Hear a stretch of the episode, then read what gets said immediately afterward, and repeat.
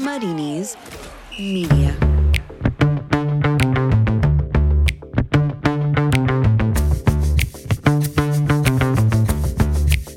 Hello there, welcome. New season, new beginnings for us. This is the Totally Football League show, Extra Time. We should probably start with a small explainer. Uh, we are Ali Maxwell talking, and on the line with me, George Elek, and we're absolutely delighted that our podcast, Going Up, Going Down for The Athletic, has joined up to become part of the Totally team and is now part of the Totally Football League show. We are so excited to be part of the TFLS team. Matt and Adrian and Sam and producer Abby and other guests that we've been promised throughout the season, and we're absolutely delighted that we will be part of it. A quick housekeeping note to listeners of Going Up, Going Down. This week, you can hear us on the old Going Up, Going Down feed, but we would need you to subscribe to the Totally Football League show feed to get all future episodes. George is now going to explain what you can expect from us today and what you can expect from us throughout the season. Yeah, hello guys. Very exciting indeed. Uh, today, this is your League One and League Two preview. The guys on the Monday show did the Championship preview. Make sure you check that out if you haven't already. But this is the League One and League Two preview, a whistle stop tour through the bottom two leagues in the EFL. We're going to be going very quickly through the protagonists, through some managers and players that we're excited to see. And every week we're going to be here on Thursdays with analysis, with expert guests, uh, everything you could possibly want to hear, and previews ahead of the weekend's football as well. We're really, really excited to be here. It's going to be more of the same from going up, going down, but also a little bit on top of that as well. And if you're not already a subscriber of The Athletic, you can become one today. If you head to theathletic.com forward slash EFL pod, you can subscribe for just £1 a month. The breadth and depth of writing on site is better than ever, and so many podcasts as part of The Athletic stable as well. This is the Totally Football League show with Ali Maxwell and George Elek, sponsored by Paddy Power and part of the Athletic Podcast Network. Right then, George mentioned it already a whistle stop tour. Uh, I don't know if this is speed skating or speed dating, but we're going to fly through leagues one and two. We're going to start with a group that we're calling the protagonists at the top of League One, and we're going to be leaning on our sponsors, Paddy Power, George, to group them up for us. Yeah, as with the Totally Football League show on a Monday, this podcast is sponsored by Paddy Power and they have prices for all sorts of markets in both League One and in League Two. Looking at the top end of League One, and there are seven teams whose odds are the shortest, who are the favourites to win the division, and Sunderland are five to one ahead of both uh, Peterborough and Portsmouth at fifteen to two, Oxford at ten to one, Charlton 11 to 1, Ipswich 12 to 1, and Hull 15 to 1. These are the teams we're calling the protagonists, and we'll start at the top. Yeah, this is a fascinating group of sides. Some of them who were up there last season, some of them who dropped down from the Championship. George, Sunderland are favourites for League One once again, their third season at this level. It feels like, for once, though, they don't necessarily see it that way. I don't think many people do. Uh, we spoke to, to Michael Walker, the athletic writer, a couple of weeks ago and, he said in his article about Sunderland on the Athletic, saying nobody knows why they're favourites, but this is where the position they find themselves in. I think the size of the club and the the money behind the squad uh, always plays a factor here. You look at the signings this summer, and there's not really much to get necessarily overly excited about. Aiden O'Brien's a decent pickup from Millwall. Danny Graham comes back to the club age 35, but you probably still anticipate him to be a fairly prolific striker at this level. But Sunderland fans have had such high expectations for the last two seasons, coming into them under the management of Jack Ross. In the first season, they were beaten playoff finalists. Last season, on points per game, they didn't even make the playoffs. The optimism around the ownership of Stuart Donald has evaporated slowly into what is now close to nothing as they look to sell the club. So it just feels like the the notion, the idea from Sunderland fans coming into League One that they were too big for the league and they were going to walk the league and it would be easy. I think they've had a rude awakening and they now understand that it's not that easy. You can't just come down with a club bloated full of supposedly championship quality players and expect to go up. So They won't see themselves as being favourites. I would argue that under the canny management of Phil Parkinson, that might not necessarily be a bad thing. The weight of expectation weighing them down. So I'm not writing them off by any stretch, but it does feel like only it's maybe the view of the bookies rather than the general population that Sunderland are the most likely winners. And that puts both the teams chasing them in a pretty strong position in people's minds. Peterborough and Pompey. Peterborough just missing out on the playoffs last season, much to their angst, and Portsmouth losing on penalties to Oxford in the semi final. A bit of change though. Peterborough have lost Ivan Toney, their star striker, to Brentford, although for a hefty fee. And Pompey, despite picking up the most points in League One last season from the October the 1st onwards, Kenny Jackett, the manager, not necessarily the most popular man down at Fratton Park. How do you see these two getting on? Yeah, Pompey's jacket causing a bit of discomfort here, a little tight at the moment, and we wait and see how that affects them because they're in a, a, pretty unique position here, Pompey, because it feels like the people who rate them the least are their fans, uh, who really do have uh, or a large portion of them, I should say, have something of a problem with Kenny Jackett's tactics and who really can't see a huge amount of optimism heading into the season. And we look at it as this was a team whose playoff semi final was decided uh, in the cliched uh, lottery of penalties. They, they probably would have fancied themselves against Wycombe in the final. They could have been a championship side this year. And as you say, it was only a poor start to last season that stopped them being an automatically promoted team. So uh, it's difficult to, to understand from the outside, but dinosaur tactics is something that gets levelled against Jackett quite a lot. And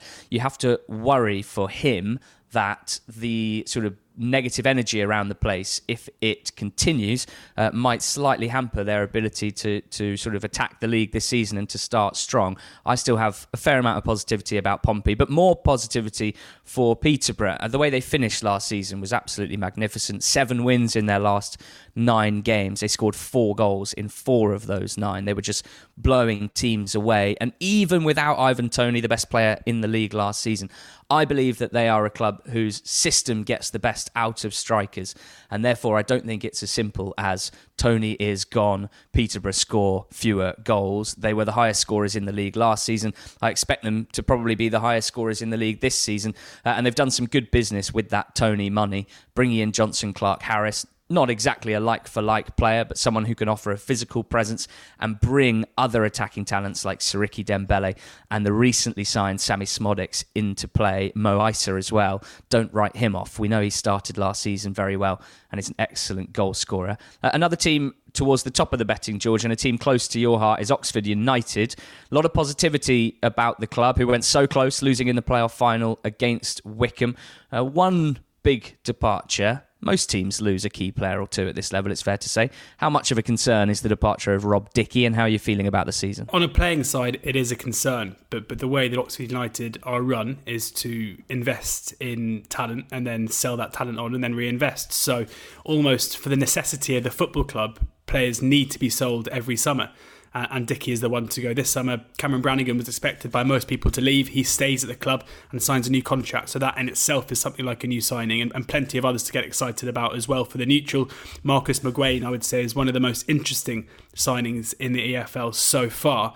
Um, pedigree at Arsenal. He was then bought by Barcelona, uh, made a first team appearance for Barcelona as well before being released and going to Nottingham Forest and joins Oxford on loan to get a proper taste of first team football, and he looks very, very lively indeed. But in terms of Dickie, he moves on to QPR, a, a, a very, very competent and capable uh, centre back with, with a great passing ability as well, and he'll be missed. But an interesting player coming in called Rob Atkinson, who uh, will take Dickie's place kind of as a left sided centre back.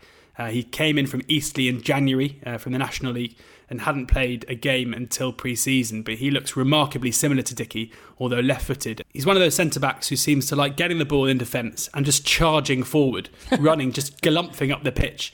Um, so that could be an interesting one for Oxford. But certainly a lot of people excited about Atkinson, aged just 22, and there aren't many left footed centre backs knocking around as well. So I think we're going to be talking about one later on in the League Two section. You're sounding quite pro- positive, but probably don't want to stick your neck out and, uh, and no. predict automatic promotion. Karl Robinson signed a new four year deal, which gives some stability as well. But as we've mentioned, I think that both Pompey and Posh look very strong indeed, and I'm not writing off Sunderland. So I'm not sitting here telling you that Oxford are going to um, are going to walk the league, as some fans would have you believe. But at the same time, certainly, I think those four at the top of the market, all very, very solid. Mean, they're solid cases that you can't really find a reason why they shouldn't be competitive again this season.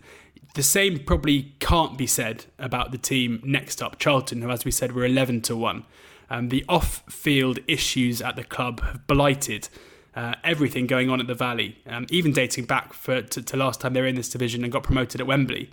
It looks like things are getting sorted. Um, Thomas Sandgaard, the, the Danish businessman based in America, seems to be buying the club. Fingers crossed. Where does that leave them? Well, it leaves them in a tough situation, but one that can be overcome because the transfer window is still open for another month uh, or so. I think four or five games into the season, the transfer window will close towards the middle of October. So, this Charlton side, which, let's be clear, has already a fairly strong looking starting 11 on paper. There are a few players like Dylan Phillips and Alfie Doughty, especially Macauley Bonne as well, who are still being linked to moves away.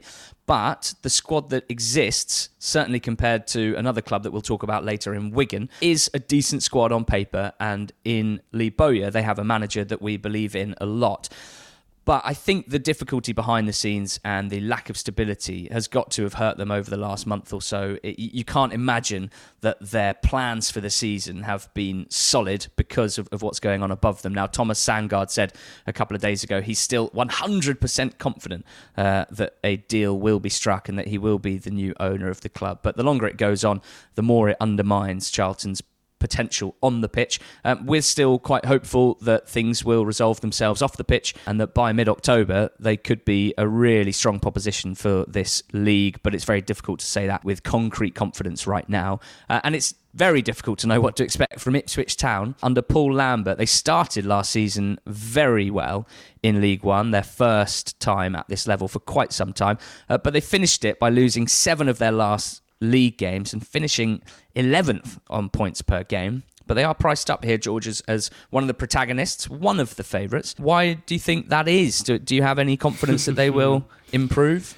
Which question do I answer first? Uh, why it is? I think you look at the, the, the, size of the club, and I know it shouldn't be the case, but Ipswich, in terms of, of just their reputation, Ali, I know it's not a, a phrase you like people using, but their reputation as Ipswich just will make people believe that they should be better than this level. Paul Lambert is a manager with a reputation that should be higher than League One.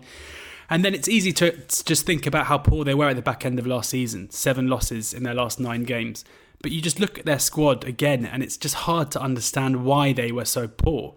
And Paul Lambert has effectively done the same thing. He, he's sticking rather than twisting, just a couple of additions They've picked up Ollie Hawkins from, from Portsmouth, which looks like a decent pickup, but they've already got Kayden Jackson and James Norwood, so it's not necessarily a position up top where they're short. Stephen Ward will add something at left back, some defensive solidity that they maybe lacked last season with Luke Garbutt and Myles Kenlock, but he's 34 years old, so just a steady signing, you have to say. But last season was, in effect, seemingly just too bad to be true. They were absolutely appalling in the second half of the season. And after their decent start, you and I flagged at the time that the kind of underlying data around their form early on, which saw them at the top of the table, kind of was, was raising some red flags. And that turned out to be the case. So I wouldn't be rushing to back Ipswich at this stage by any stretch. I think we'd have to see some evidence that things over the summer have improved. The return of Kane Vincent Young is massive at right back because he was crucial to that good form early on, and his injury certainly coincided with the dip. Um, but given you know the fan unrest towards the end of last season around Lambert, but his long term deal that he signed at the turn of the year, I think it was either four or five years, the contract that he signed, means that things could unravel pretty quickly at Ipswich again. It kind of reminds me a little bit of, of Sunderland's second season, where you're looking at it thinking, they didn't have a great first season. They haven't really done enough to improve again, and they've got a manager who who came unstuck despite his reputation. So tricky at this stage, I would say, to be overly positive on Ipswich. I think maybe where they're benefiting and why they are in the where they are in the market might be because the teams relegated from the Championship don't come down in particularly rude health, uh, and one of them uh, in Hull Ali, a, a, somewhat unfancied and maybe unsurprisingly given just how poor they were after the January transfer window last season in which they sold Kamil Grosicki and Jarrod Bowen. The recruitment has been sensible by the looks of things, but how quickly can you take a team that was in reverse and put them back into drive? Well, I'm not going to answer that question. What I'm going to do is say a few things and let the listeners decide what they think the the outcome is here. You talked about Ipswich's miserable form towards the back end of last season. Can I interest you in 16 defeats in 20 games, picking up just six points from a possible 60? Uh, that was the form that saw this team relegated. And here are a few things I can tell you. Uh, the manager stays the same. Grant McCann is trusted with picking up the pieces, and it will be fascinating, uh, just as a case study, I suppose, to see how easy that is to do um, without changing the manager. Many teams, as we know, would have pulled the trigger by now, but McCann is being trusted. Uh, there is a continued poor relationship between the owners and the fans, which we would not normally consider to be particularly conducive to an immediate uh, return to the second tier.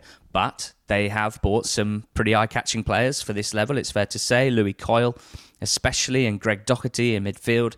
They come down with uh, players like Mallik Wilks, who we know to be a very good player at this level on his day, um, with young Scottish winger James Scott looking like a, a serious potential prospect, and with Tom Eaves uh, back at a League One level where he thrived last time. Um, they do have a very good team on paper, so it'll be interesting when you mix all of those statements into the cauldron of Hull City 2021, uh, what will actually happen. Uh, there we go with the League One protagonists as put together by Paddy Power. Next up, we're going to look at the teams that they think will be facing the drop. So, that is the top seven in the betting market as per Paddy Power for League One. We're going to go right down to the bottom now. Let's take a look at some of the teams that are potentially facing the drop in League One. Four relegation places up for grabs. It's always a horrendous, grim, terrible relegation battle. Let's see who is tipped to be there this season definitely horrendous and grim if you're involved, but always interesting if you're not. Uh, looking at the Paddy Power odds, again, the sponsors of the show, and Rochdale are odds on they are 8 to 11 favourites for the drop. AFC Wimbledon 11 to 10. Northampton, last year's League 2 playoff winners, are 6 to 4. Shrewsbury 5 to 2. And then Accrington and Wigan both 11 to 4. Lots of interesting cases there to talk about, Ali. We're going to start with Dale. Are they destined for the drop? It will be one of the best feats of management uh, if Brian Barry Murphy can keep this Rochdale side up. That might seem like an odd thing to say because they've been at this level for a while now, uh, and the last three seasons they've been well, they've been down there, but they have successfully avoided the drop without too much concern. Uh, my concern this season is the departure of some senior and key players. Uh, Ian Henderson, their number one goal scorer for such a long time now. Callum Camps, who, despite only being 24, was a huge part of this team. Uh, MJ Williams at the back, and Rhys Norrington Davies, who was brilliant down the left hand side for them. Uh, he was on loan for Sheffield United and is now in the Championship on loan with Luton. Uh, for me, that is enough to say that this Rochdale side are going to struggle to reach the same levels as last season, where at times they really did struggle to keep the opposition out, and at other times they really struggled to score goals. So for me, it is looking pretty perilous for Rochdale. But as I say, if Brian Barry Murphy can get an amazing spirit amongst what will be a very young squad, then who knows what could happen. Dale have done it before, and they could well do it again, but it's going to be very, very tough. Wimbledon George are forever tipped for the drop, but since they got promoted from League Two, it's been four years of safety in a row. Uh, what do you reckon their prospects are for the coming season? It's always difficult to say with, with AFC Wimbledon. Uh, you and I often fall into the trap of taking the easy route of thinking, you know, they're playing a little, a little bit above their level. How long can this last? Surely eventually they're going to get relegated. Glyn Hodges, another rookie manager, now in his, his first full season um, as the the main man at AFC Wimbledon. But they keep proving people wrong, and they've made a couple of, of shrewd signings. You have to say, Ollie Palmer and Alex Woodyard, um, both kind of in their late twenties, with with a wealth of EFL experience. Both at you know, Ollie Palmer's been around the block for a while, but Woodyard, especially at Peterborough, and getting in some loanees as well from Brentford and uh, and Brighton, two clubs whose academies are run so smartly. And if, if AFC Wimbledon can cultivate relationships with a kind of club like Brentford, that would set them in good stead. We don't know necessarily. Uh, we're not going to sit here and say that there's plenty of League One proven calibre, but they are kind of becoming the team now where you write them off at your peril because they continue to surprise teams. They were effective and played pretty well in their Carabao Cup one all draw at Oxford last weekend before going out on penalties. Maybe they're going to be one of the sides whose lack of depth in certain areas could affect them given the amount of football that will be played this season. But I'm not ruling them out whatsoever, Ali. I've got to say, I've learnt my lesson with AFC Wimbledon. Next up is is Cobblers, is Northampton, who won uh, at Wembley in such impressive fashion. They then beat Cardiff 3 0, Championship Cardiff, in the Carabao Cup. Only three players started that game who started at Wembley before. So it looks like a new side. Are they going to be good enough to ward off the relegation battle, Ali? it's so tough to say. I mean, the, the, two things are true here. Last season in League Two, for large swathes of the campaign, Northampton did not look like a particularly impressive side, despite having a, uh, a squad with plenty of quality. Um, but once the playoffs started, once football returned, uh, you couldn't argue that they looked easily the uh, the, the most impressive side, and they played a style that the opposition's uh, both Cheltenham and Exeter simply couldn't handle. Uh, things have continued in the same vein as we approach the start to the season. So, um, you know, they've certainly going into this with huge confidence, despite the departure of some key members of that promotion squad, namely Charlie Goode, who was sold to Brentford for over a million pounds, uh, and also Callum Morton, who was on loan from West Brom up top, who scored the goals to send them up. Uh, and, uh, you know, they're still feeling quite positive because they have replaced those players with uh, a, a, few canny signings at the back and up top. Keith Curle seems to have, have found a style of play that, although uh, a lot of people will call it old school, it'll be very direct. There'll be an onus on set pieces and hoisting long balls into the box. Uh, it, at the moment, it looks to be a pretty effective way of playing. And let's not forget that there was a team promoted from this division last season in Wycombe Wanderers who also played a, a style of football that was very direct and very heavy on creating chances from set pieces. So uh, I suspect that as the season goes on, uh, they might struggle, but I'm expecting a fast start from Curle's Cobblers, and I'm looking forward to that. Uh, two other teams that are priced up to be near the bottom of the table are Shrewsbury and Accrington Stanley. Now, for these two sides to get relegated, George, that would be a bit of a regression on last season. So, how do you think they head into the, the campaign? I'm going to be very quick here, Ali. And as long as John yep. Coleman is Accrington Stanley manager, I'm not having them going down. I've got to say, he has proven himself season upon season to be able to get a side performing way above what the level of the players, the level of their budget.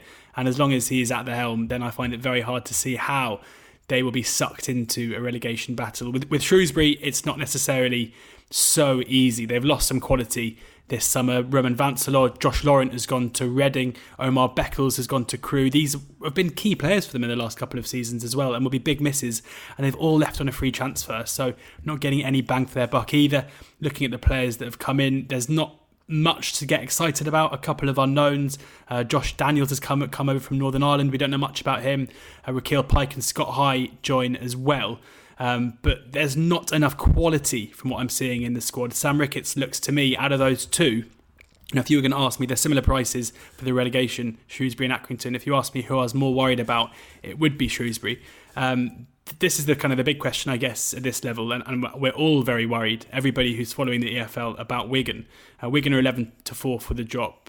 Things off the pitch don't look like they're quite as advanced in terms of, of getting somewhere near to where they need to be um, as they were when we were talking about Charlton just a second ago. Yeah, there's understandable frustration and concern amongst the Wigan fan base and, and wider observers of EFL football at the seeming lack of progress. Um, the administrators have been uh, in for a while now trying to get the club ship shape and ready for a takeover. As we stand at the moment, uh, there are still a few supposed front runners and interested parties, but it feels like, as ever, there's a lot of complicated wranglings and negotiations over the price of, of certain parts of the club, not just the club itself, which is up for one pound uh, as a selling price, but of course there's so much attached to it the stadium, uh, the training ground, and even a chip shop next to the ground, which uh, all of those things are supposed to be uh, part of a deal to take over the club. And at the moment, the proposed buyers are sort of, well, they're, they're, there's not a huge amount of progress from what we've seen. So, what that means is that the squad is having to be sold off in order to just pay the wages and keep the club running day to day and, and week to week before a takeover comes. That means that they do head into the season uh, with just a shell of that squad that was so impressive in the championship last season. Uh, a couple of uh, a couple of players like Sam Morsey and Nathan Byrne would be far too good for this level if they are there, if they are available, and if they are motivated. Um, but it's a really tough spot for those players to be in as well because they will have suitors at uh, championship level at the very least. So, um, look, they are running behind, aren't they? If we're talking about footballing matters, if we're talking about squad building ahead of the new season, uh, as I mentioned, the transfer window has another month or so, so there is time, but they are swiftly running out of it. And even if a transfer, even if a takeover rather, does get completed in the next week or two, of course, then they're, they're, they're, sort of shopping in the bargain bin, aren't they? Players that um, are still available. They will have missed out on a, a, lot of targets that they would otherwise have been interested in. So, from my perspective, and for a lot of Wigan fans, the the only objective is that their club continues to survive and eventually is taken over by someone who can help to move it forward and help to, to get it back onto an even keel because clearly they were running in a way that was unsustainable and beholden to an owner who had in the end, no interest in, in keeping the club running. So that needs to be sorted before we talk about them as a football club. It will just be nice to see uh, a Wigan side on the pitch, hopefully for the whole season. Uh, we'll make sure that we are covering this story closely uh, on Totally Football League Show extra time throughout the season. Now, we've talked about the protagonist, we've talked about those facing the drop. What about some managers and players to watch? That's what we're going to get our teeth into next. Right, George, the speed skating continues through League One. Outside of the teams that we've already spoken about, we've got some managers and some players to watch. Which manager are you excited about heading into this League One campaign? Every so often, Ali, when we're talking about League One, there is a player who you just know is destined for greater things. And, you know, Ivan Toney was an example of that last season. We've seen it plenty of times. You know they're just passing through. And that is the case with a manager in my opinion, in Ryan Lowe at Plymouth. He is mightily impressive in what he has done in his first couple of years as a manager. He took Bury up from League Two, playing an incredible brand of football. It was just a shame he never got to take that team into League One after the off field issues and the club's expulsion from the EFL. He then, surprisingly to me, because I thought he might get a job higher up, took on Plymouth Argyle in League Two. And Argyle, again last season, after maybe a slow start, clicked and were pretty rampant in the way that they rose up the table and secured automatic promotion. He seems to be a guy who just gets management. He can get players playing at a higher level than what they were at before playing this expansive style, this attacking style, which is what every fan wants to see as well. He was linked to the Bristol City job over the summer. I thought he would have been a brilliant fit there. Even last summer, when we were talking about Jack Ross leaving Sunderland, I said that he would be a great fit for a club like Sunderland. He's built for that big club mentality, and, I think Argyle's biggest achievement possibly this season will be to keep hold of him, and I think they'll have to be doing so towards the top end of the table because I'd be very, very surprised if we're not talking about him as at least a championship manager in a couple of seasons' time. And he got promoted alongside another boss who's doing great things in his managerial infancy mm-hmm. at Swindon Town. Yeah, Richie Wellens is the one for me. Swindon Town manager, Swindon champions in League Two last season. They kicked on hugely from the previous season, and the common theme there was the standards being set and implemented by this manager, Richie Wellens. Um, he has set up a team that are very much in tune with modern styles, uh, clever pressing, and, and, a focus on hurting teams in transition play. Uh, but make no bones about it, this Swindon side are, are, more than comfortable on the ball, but they certainly don't pass for the sake of it. Uh, last season, they had a striker in Eoin Doyle who scored 25 goals in 28 league games for the club. Uh, he has stayed in League Two with Bolton, and it remains to be seen how Wellens and his Swindon side cope. I have a feeling they will be just fine. This is a manager who sets insanely high standards, who's who's the sort of character where if you played under him, he was a sort, he'd be the sort of manager that you were actually secretly pretty terrified of, and you'd be constantly striving to impress him. He's he's not one to give much praise, and he's very likely to call out uh, local media, national media, whoever it is, if they if he thinks that their line of questioning is uh, is not up to scratch. So a manager that I have a lot of time for. Looking forward to seeing how he approaches League One. Uh, then Joey Barton, George of Fleetwood. He's been around now for what feels like quite a long time, and his Fleetwood side have been progressing alongside his own managerial career. Yeah, I think it's a matter of time. I don't know if it'll be this season, but it's a matter of time until Joey Barton and Fleetwood get promoted out of this league. Um, the squad, the personnel he brings in continues to improve. Like we raised our eyebrows last year at, at Paul Coutts arriving from Sheffield United, Ched Evans, of course, as well. And then he's signed uh, Mark Duffy, another Sheffield United old boy who just feels like he should be a quality above.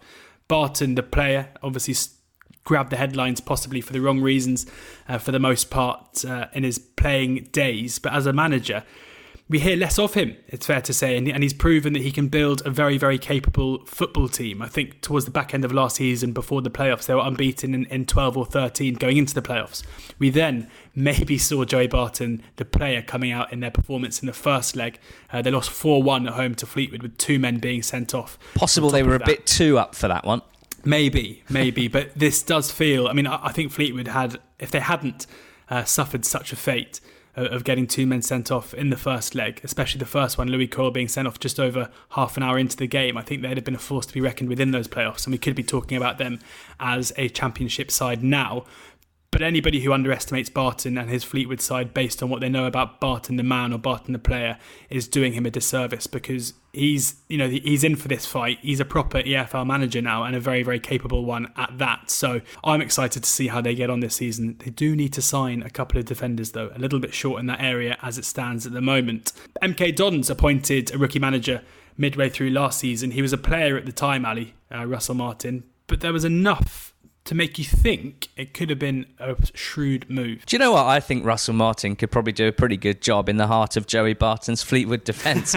um, this is the youngest manager in the whole of the EFL, Russell Martin at just 34 years of age. I mean, he's got tons of experience at all levels as a player hugely well respected and liked by basically everyone he's ever come across in the game. Uh, and therefore, I think a lot of people are hoping that this will be another young managerial gem uh, to grow in the EFL. As you say, he walked into MK Dons, where he'd been a player, um, in a tough situation. And while he was in charge, uh, they had the 14th best record in League One, steering them to fairly comfortable survival in the end. Uh, now, this summer, he hasn't necessarily been helped out uh, by the fact that he's lost arguably his best midfielder and unarguably his best striker uh, in Alex Gilbey and Rhys Healey, respectively. Healey, if he'd been there, could have been a real difference maker at this level. But it looks like uh, very much in the theme of a lot of young managers. He wants a, a tidy passing style. I'm looking forward to seeing how that plays out at Stadium MK, uh, and I'm really excited uh, for Russell Martin, the manager, to have a similar career to Russell Martin, the player. Uh, and last but not least, George, we couldn't go a whole pod without talking about Michael Appleton because he looks like he might be doing another excellent job at Lincoln this season. We will really judge him. Yeah, anybody who, who's followed Michael Appleton's career probably would have realised that last season was a bit of a free hit. Uh, he came in um, to replace the Cowley brothers at Lincoln, a squad not built in any way to suit his style of football, and it felt like they kind of coasted through the season, just waiting for the end of it so that they could reinvest and get the players in that he wanted. And, and the fact that the COVID break happened, um, having spoken to Michael Appleton on the show a couple of weeks ago, sounded like a good thing because they meant in March, as soon as it happened, they started their recruitment process and they brought in, I think, nine players so far, more still to come in the door. And I'm pretty sure the Lincoln side we saw under Appleton last season will be very, very different to this one. He seems to think that they're another season away, maybe, from being one of the best teams in the division. But we saw at Oxford United, Appleton took over a side not built for him had a very steady. I mean, steady is actually probably a compliment. It was a poor first season. Then we saw a similar churn of players, and promotion was on the cards in the next one. So if they make a fast start, I definitely think that Lincoln could be one of the dark horses for the league. Well, this section is players to watch in League One this season, and we're starting off with something of a cop out, George, because when you talk about Crewe, you can't really pick one. We're talking about a collective of young players that we're excited to see make the step up. And we're amazed that they're still there. Uh, Perry Ng, Harry Pickering, Ryan Wintle, and Charlie Kirk are the four, four Crewe uh, academy grads. And all four of them certainly have the ability and the talent and the youth uh, to go on to, to, to, maybe greater things. Perry Ng is is the senior statesman of the group, the the club captain at the uh, you know the, the old age of 24 um, an attacking right back who's really impressive harry pickering who's just signed a new contract plays on the left hand side both flying fullbacks with great pace and technical ability ryan wintle gets everything ticking along in midfield whilst charlie kirk is the forward playing inside off pickering on the left hand side who's got a real eye for goal a real bag of tricks as well, and, and a player that I, I mean, I, I effectively think all four of these players are probably ready now to play Championship football. So the fact wow. that Crewe have all of them at the moment playing in League One is really impressive, and, and I have a feeling manager David Artell will often be looking at the date on his phone, just praying that mid October can come so that he can go into the season knowing he's going to have this group at his disposal. Um, ben Whiteman, Ali, is, is the one you're going to be talking about. another one who's been linked to a move away, but at the moment is still a Doncaster Rovers player. Yeah, it may not be long until we have to talk about Ben Whiteman as a championship player to watch rather than a League One player to watch. But while he is still the captain, leader, legend at the base of Doncaster's midfield, I am going to be talking about him because I think he is possibly the best player in the whole division. As I say it, it feels like a bold call, but he's just the modern midfield player. He can play at the base of midfield, a sort of number six role. He's very comfortable box to box and is a goal threat as well. Uh, he made the most passes in League One last season. He's still a young player, but captains a Doncaster side that could be anything really this year, and a lot of their chances, I think, hinge on whether Whiteman is there or not. He is a player that you have to watch in the flesh to really appreciate, I think. So, where possible, please try to do that. But I'm looking forward to seeing him. I'm also looking forward to seeing Alfie Kilgour of Bristol Rovers. This is a 22 year old centre back born in Bristol, been in the Rovers Academy since he was eight years old. These are the sorts of stories that we love to see in the EFL because after a few non league loans, he was straight into the heart of a three man defence last season and looked every bit the modern defender, really aggressive and, and, and likes to defend on the front foot and fly into, into duels and tackles and headers, um, but also very decent in possession. So I think he's got a very bright future, Alfie Kilgour. Anyone else from League One, George, that you're excited to see? Yeah, Bez Lubala is a really intriguing signing. Um, because I feel like it could go either way. Uh, he was released from Birmingham and turned up at Crawley Town last season without much known about him, I guess, from Crawley fans, and he very, very quickly caught the imagination with some unbelievable goals coming in off the left hand side. The goals slightly dried up towards the end of the season, but he managed 12 in the league, which is a decent return, and certainly always one who fans are going to enjoy watching with his dribbling ability and his willingness to shoot from distance as well. And he joins a host of really exciting attacking players under Neil Critchley at Blackpool. So I, am not necessarily sure that he's going to light up the division, but if there is somebody who could do it, he would rank right up there. And I, and I think we might be seeing a few of his goals on the highlights packages certainly this season. That brings us to an end of our League One preview, but we've got exactly the same coming up in League Two, going through the runners and riders in both the promotion race, the relegation race, and some key figures in the dugout and out on the pitch. This is the Totally Football League show with Ali Maxwell and George Elek. So here we are for the League Two preview in the Totally Football League show Extra Time. And as with League One, we are going to start with the promotion race. And our sponsors, Paddy Power, have priced up a host of anti post markets, including, of course, the winner market. And Bolton are the 5 to 1 favourites ahead of Salford in 6 to 1. Mansfield Town are 10 to 1 ahead of Exeter and Tranmere, both 11 to 1 and maybe Dark Horses Port Vale are 14 to 1. But Ali will start at the top. We'll start with Bolton. Been another summer of change at Bolton. What do you reckon for them as favourites? Well, the first thing to say is that it's very positive at Bolton Wanderers at the moment. Finally, things have been mostly sorted out off the field. There was a recent piece on The Athletic by Matt Slater, which I would massively suggest reading just to get an overview of, of where they're at off the field after such a horrendous five to 10 years or so. But there's positivity on the field because after two relegations in a row and essentially a lost season last year, where they had to cope with a points deduction, where they had to start the season with a group of youth team players and then basically buy a whole new team. If you want the next documentary in the EFL. They should have sent cameras to Bolton last season. It would have been an amazing watch. Now they can look forward and they can be positive. and I think they've got a team that will win football matches, and that is the sort of base level I think for Bolton fans at the moment. I'm a bit worried that the pressure that comes with being favourites for the league is is not ideal because I think they do need to take a bit of time just to grow and to mesh gel because this is a whole new side from last season. A whole squad has been released, a whole squad has been signed. Uh, some eye catching names in there, as you'd imagine. Eoin Doyle, last season's top goal scorer, last season's only prolific goal scorer in League Two. Uh, as well, who was one of the players of the season in promotion with Plymouth. I do think it might take a bit of time for this side to gel under Ian Evatt, who comes very highly rated from the National League. So uh, I'm just looking forward to the Bolton fans having a team to support, having a team that will win matches uh, before getting ahead of myself and predicting a, uh, a, a walk uh, to the League Two title. They're, they're predicted as favourites with Salford City, George. Uh, what do you feel about their own prospects? Yeah, I think if a camera crew are going to turn up at any League Two club, it's probably more likely to be Salford City. Um, they have been there for about ten years. yeah. The uh, the recruitment this summer for Salford seems to be the recruitment that everybody anticipated would happen last summer.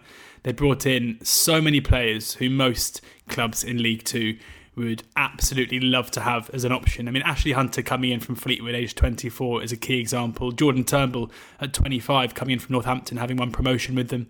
Tom Clarke, who was Preston's captain in, in the Championship last season. Ian Henderson, who is you know on his way to becoming Rochdale's top ever goal scorer, uh, leading the line.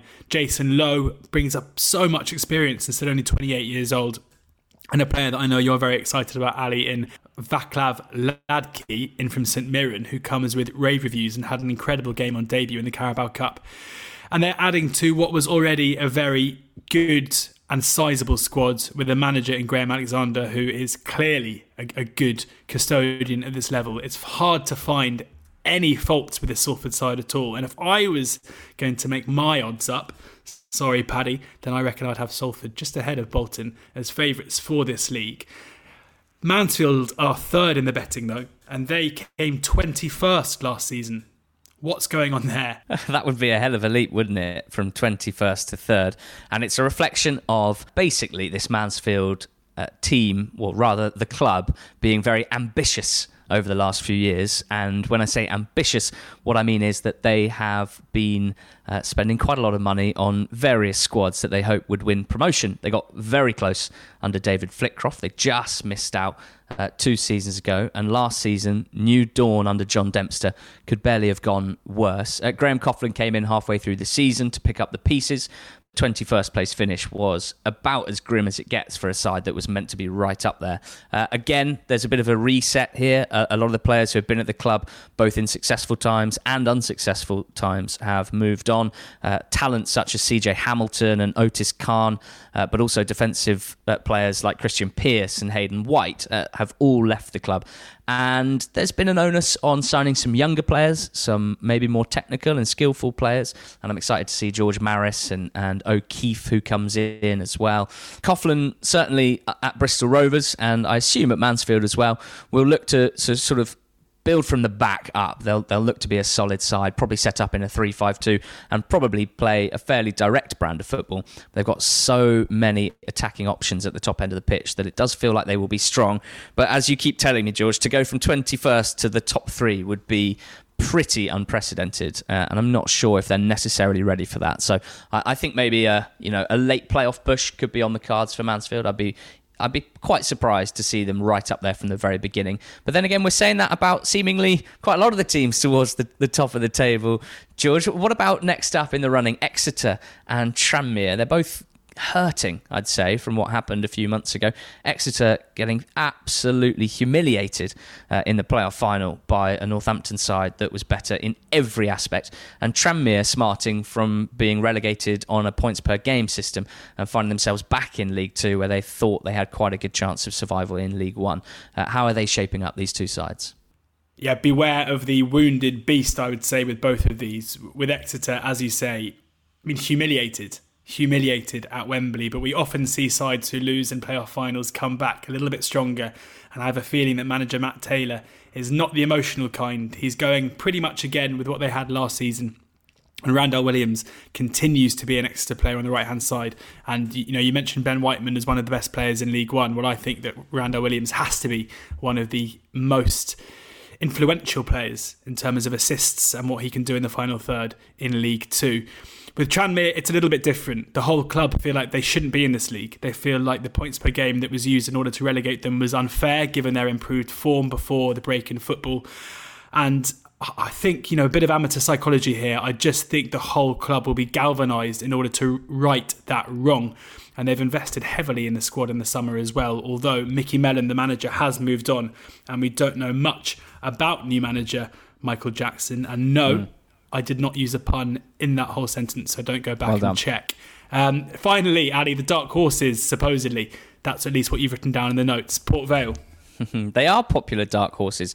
Uh, the most exciting part of the lead up to the season is everyone putting together their predicted league tables, uh, fans and, uh, well, interested observers. And one very regular theme has been Port Vale being placed up there so to speak. And I think everyone just is of the opinion that this is the club that's moving in the right direction. Uh, they had a change in ownership uh, just over a year ago, probably 18 months ago now, uh, and it changed them from being a club that didn't seem to have much direction off the pitch to one that certainly does. Uh, and not only that, uh, is doing important work in the community and just building a really nice atmosphere around the place. Uh, on the pitch, things were going pretty well. And in fact, the club got a lot of plaudits for the fact that they voted for the season to finish, even though they were only one point outside the playoffs.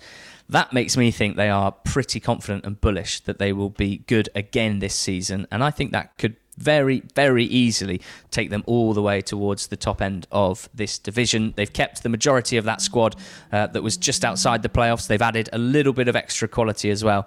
Everything is pointing in the right direction for Port Vale, and maybe the more people say it, the more worrying it becomes. Um, but we'll wait, wait, and see how they go. Next up for League Two, we're going to look at the teams potentially facing the drop into non league. Yeah, League Two relegation, certainly over the last few years, has proven fairly difficult to predict. Only two teams dropped down into non league, of course. So you have to be pretty bad to be relegated from this division. Uh, but there will be two sides that manage that. And Morecambe have been priced up at 3 to 1 favourites for the drop. Oldham at 4 to 1. Stevenage and Grimsby at 11 to 2, according to Paddy. And Southend, who were in League One last season and came bottom of that league, are 6 to 1 for a second successive promotion. George, uh, they are the favourites for relegation. I think from our perspective, though, things might be looking up both for Oldham and for Morecambe. Yeah, I think so. Uh, Morecambe have a manager in Derek Adams who is who has proven himself at Plymouth Argyle previously. He came in last season and immediately improved them. And as I said with AFC Wimbledon in League One, people who continue to tip Morecambe for relegation often come pretty quickly unstuck in League Two with only two relegation places. And there's often a bit of carnage off the pitch for some of these teams down towards the bottom it's quite a hard league to get relegated from. Um, just ask the team we're going to be talking about in a second, Stevenage, who managed to get relegated, start signing players in the National League, and then suddenly have a reprieve. They did their best, but they couldn't do it. So I think tipping up Morecambe to be the relegated side is maybe just a little bit too easy. For Oldham, there are still issues with the ownership. It's been pretty um, you know, unstable and uncertain there for a while. But this summer, things seem to have changed. No longer signing players you've never heard of and having to look immediately on, Wikipedia for, for their history around the European leagues. They're now managed by Harry Kewell, a, a manager who has a lot to prove after a decent spell at Crawley and then a very, very poor spell indeed at Notts County. And they've brought in just a fair bit of, of proven EFL League Two quality. Nothing particularly spectacular, but players who you can anticipate will, at the very worst, be be solid here, and that makes a massive change from what we've seen in the past. And Do you know what, George? I quite enjoyed it when Oldham had international players from Haiti and Curacao in their side. Although I do accept that it didn't necessarily lead to them picking up a lot of wins. I, I have no issue at all with you know spreading the net a bit wider in terms of recruitment, but it didn't really work. None of these players were seemingly of the, of the necessary, quality yes. to play in League Two. But there are that some interesting important. signings here. Conor McAleny is one that I really like from Fleetwood. I think he might score a lot of goals. Uh, Sido Jombati is a player at Wycombe who did very, very good things before kind of Wycombe, I guess, outgrew him. Uh, at right back, Cameron Borthwick Jackson playing for Manchester United first team just a couple of years ago, Ali, playing at left back as well, and, and some interesting players there. So, and Kewell with a point to prove. But I, I mentioned Stevenage, but this Stevenage this season is very different to the Stevenage of last season. Well, it looks like they're going to grab the opportunity to stay in the league with both hands, by which I mean they have kept a core of just, well, a handful of players, the likes of Scott Cuthbert and Charlie Carter and Elliott List, who were part of, uh, uh, and Luther Wildin as well, who's a right back that we like a lot, uh, who were part of that terrible, terrible season last year where there was just so much squad churn. They used over 30 players in the league. A couple of managers came in and out as well. But Alex Revell has, has kept that group of four or five players from last season and otherwise added a whole new squad. The hope is that they can't possibly be as bad as last season if they can just focus, if they can try some consistency. Uh, I do think that they should be fine. Southend come down from League League One, uh, where they were well, they had a pretty historically bad season, barely picked up any points and shipped uh, almost a million goals uh, from what I can remember off the top of my head. Uh, they come down with a, a, a, very young squad. There are a couple of more senior players in there, players like Timothy Dieng and John White, but in general, they're leaning on a, a, very green and inexperienced group of young players, many of whom we are led to believe are very, very talented and could have bright futures in the game, especially Charlie Kelman, uh, who is a striker that we've already seen score a league goal from the halfway line uh, and a couple of other impressive strikes as well. So he's someone to watch out for. I guess the concern for Southend is do they have that stability? You would say probably not. You would say that their new manager, Mark Molesley, who did wonderful things with Weymouth in non league, maybe doesn't necessarily have the platform that he would like to to build a settled side. And yet, maybe some of these players will come to the fore uh, and will step up to this level and surprise us. We have our doubts, I think it's fair to say, about Southend. We're not sure that things are moving in the right direction for that club. I think that's probably a nice way of putting it. Um, so there's definitely some concern fr- from us for Southend. Um, and then a team that I was kind of surprised to see Paddy uh, tipping up as the joint third favourites for relegation was Grimsby Town because I was under the impression, George, that after Ian Holloway uh, was appointed manager, was on the board as well. I've just seen that their assistant manager left, and they're not going to replace him. So Holloway is manager, assistant manager, uh, board, member. board board member as well. If I'm looking down the whole EFL team that I'm probably most excited to see how it all pans out is probably Grimsby Town. Or I think we can just rename them Ian Holloway FC.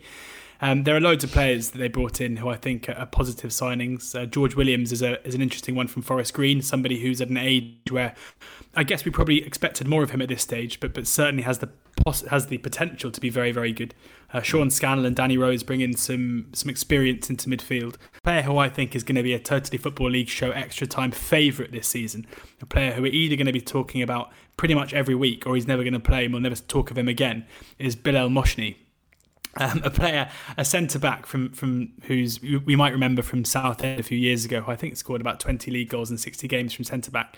Um, he basically either scores goals or gets sent off. He is a Larry, Larry man um, who it doesn't take much to rile him up, but he's also totally dominant in the air. And he's just box office. He's a box office footballer, and I'm excited. I, I never thought we'd see him returning to the EFL, and I'm delighted that Ian Hill Holloway has done it.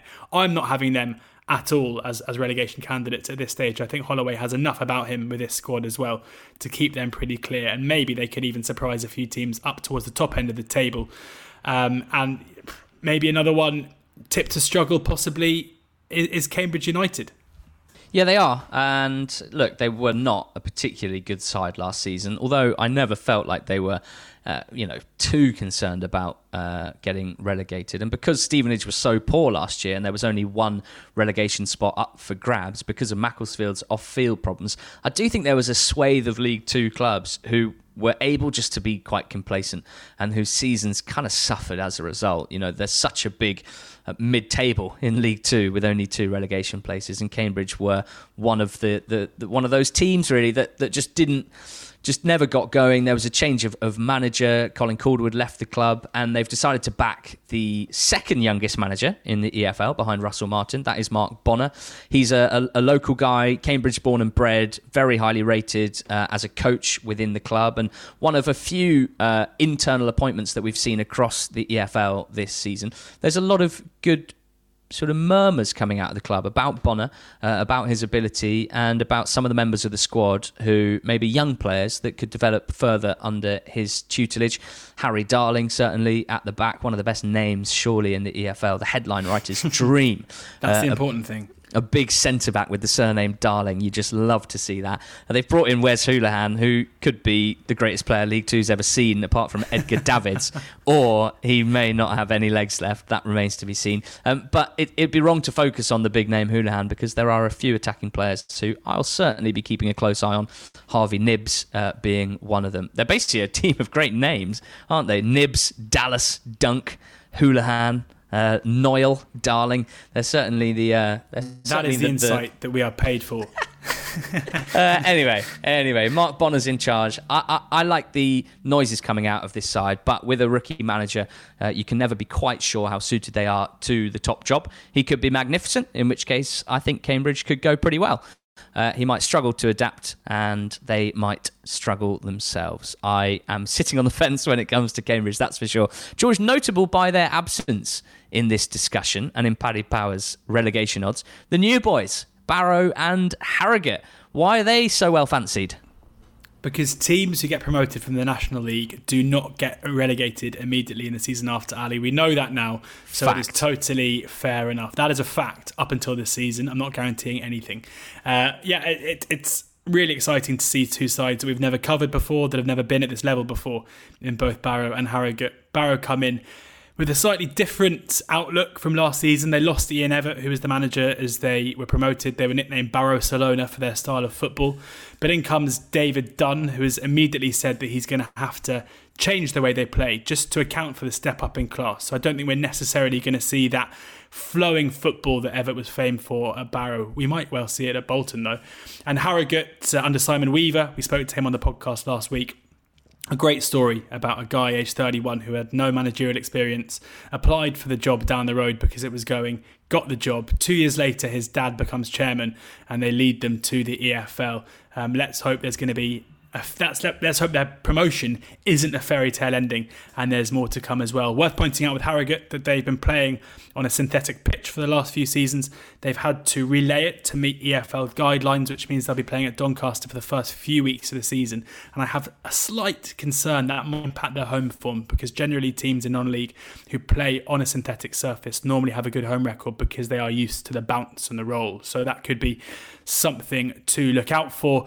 Those are the runners and riders, the protagonists at the top of the table, and those facing the drop as well.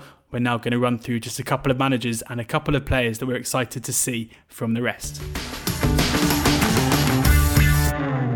Time now to talk about the managers that we're looking forward to seeing in this campaign in League Two. And I'm going to kick off with a couple that we've seen a bit of before. Mike Duff, for starters, at Cheltenham. You could forgive Mike Duff for being a bit shell shocked as to what happened last season.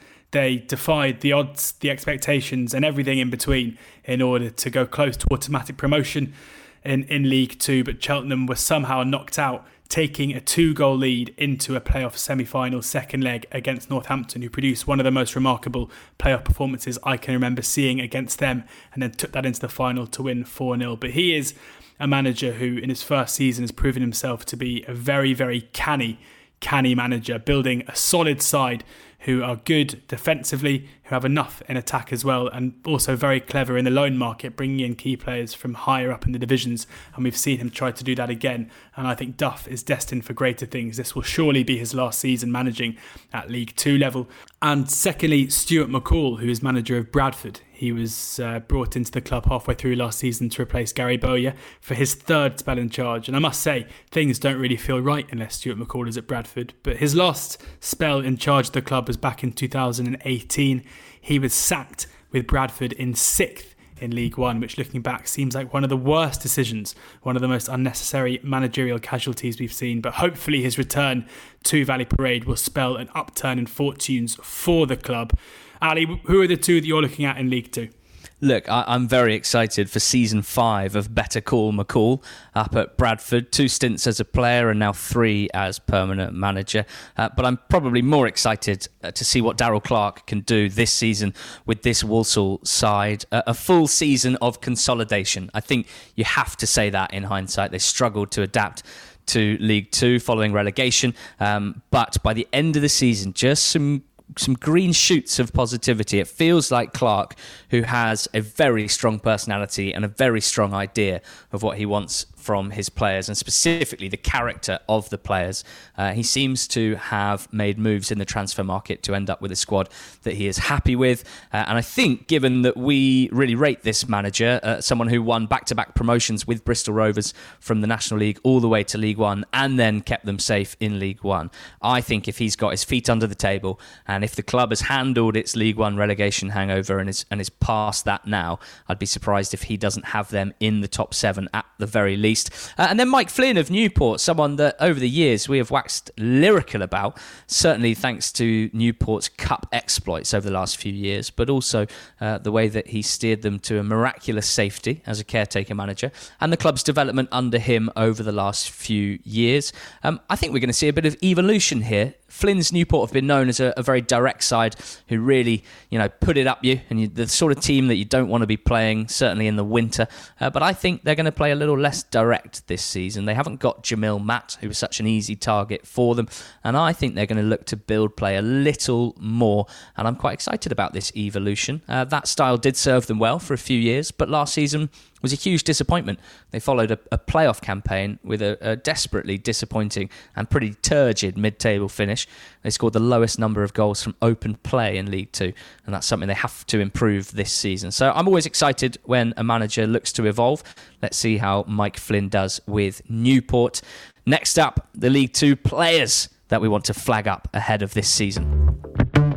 On Apple Podcasts, Spotify Smart Speaker, and now ad free on The Athletic. This is the Totally Football League show with Ali Maxwell and George Elek.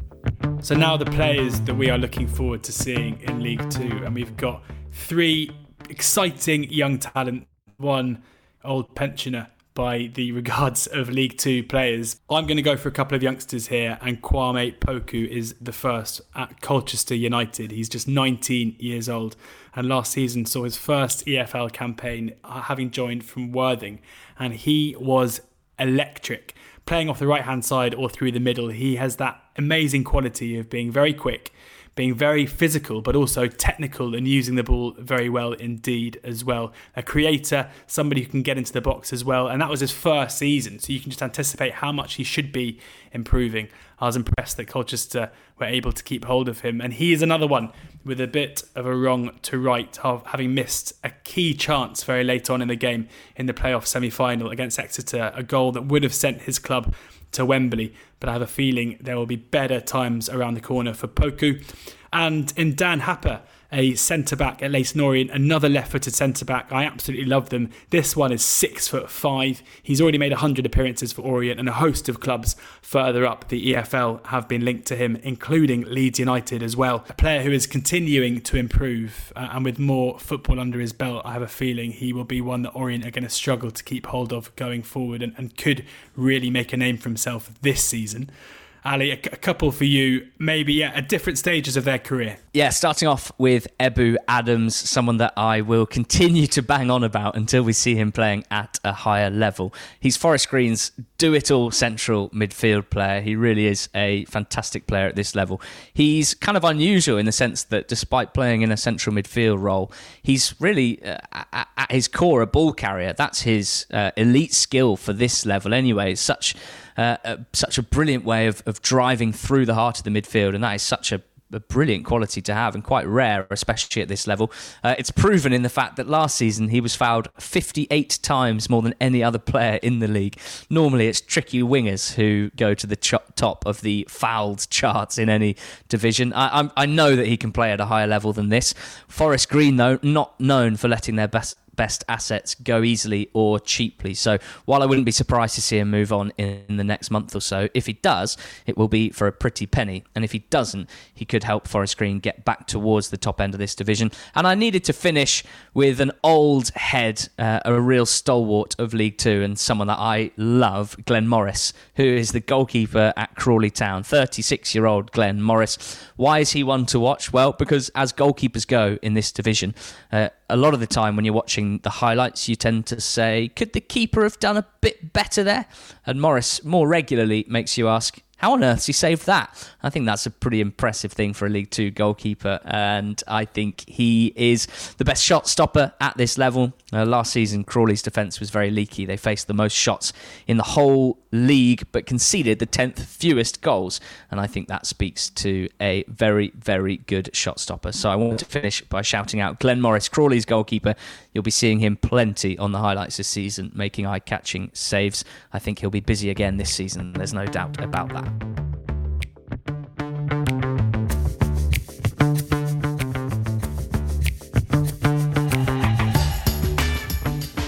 And breathe. Thank you so much for bearing with us through a whistle stop tour of League One and League Two. The new season is just days away. When can we start saying hours away? Anyway, it's two days away. We're so excited for it, as hopefully you can tell by the excitement in our voices as we talked to you through as much as we possibly could in the time allotted to us uh, in these two extraordinary football divisions. There are going to be so many storylines throughout the season. And that's lucky, George, because we've got a time slot to fill every Thursday. Uh, what can I expect? What can the listeners expect from uh, from the Totally Football League show Extra Time this campaign? yeah, really looking forward to the season, and we've got so much to talk about. And we're going to be going through all the major stories every week with, with interviews with players and managers and those involved in the game. We'll be looking at teams in focus as well. Just plenty to get through as ever. The EFL has so many stories, and we'll be investigating all of them as they come. So please do join us every Thursday on the Totally Football League show Extra Time. Hey, a little message to the old heads amongst you, the Going Up, Going Down listeners. Uh, you might be listening to this episode on the Going Up, Going Down feed, but make sure you subscribe right now to the Totally Football League Show podcast feed. That is where you will find all future episodes as we merge and become the Totally Football League Show extra time. If you're not a subscriber of The Athletic, please sign up today. Theathletic.com forward slash EFL pod and you can have a subscription for just £1 a month. Check that out and make sure you're subscribed and join us as we get our teeth into the new season in the EFL. So excited to be a part of it, and hopefully you are too. You've been listening to the Totally Football League Show, part of the Athletic Podcast Network. Keep up to date with everything Totally at thetotallyfootballshow.com and following at The Totally Show on Twitter and Insta. Check out all the Athletics football podcasts on Apple, Spotify, and all the usual places, or listen ad free on the Athletic app. The Totally Football League Show is a Muddy Knees media production and sponsored by Paddy Power. Muddy Knees Media.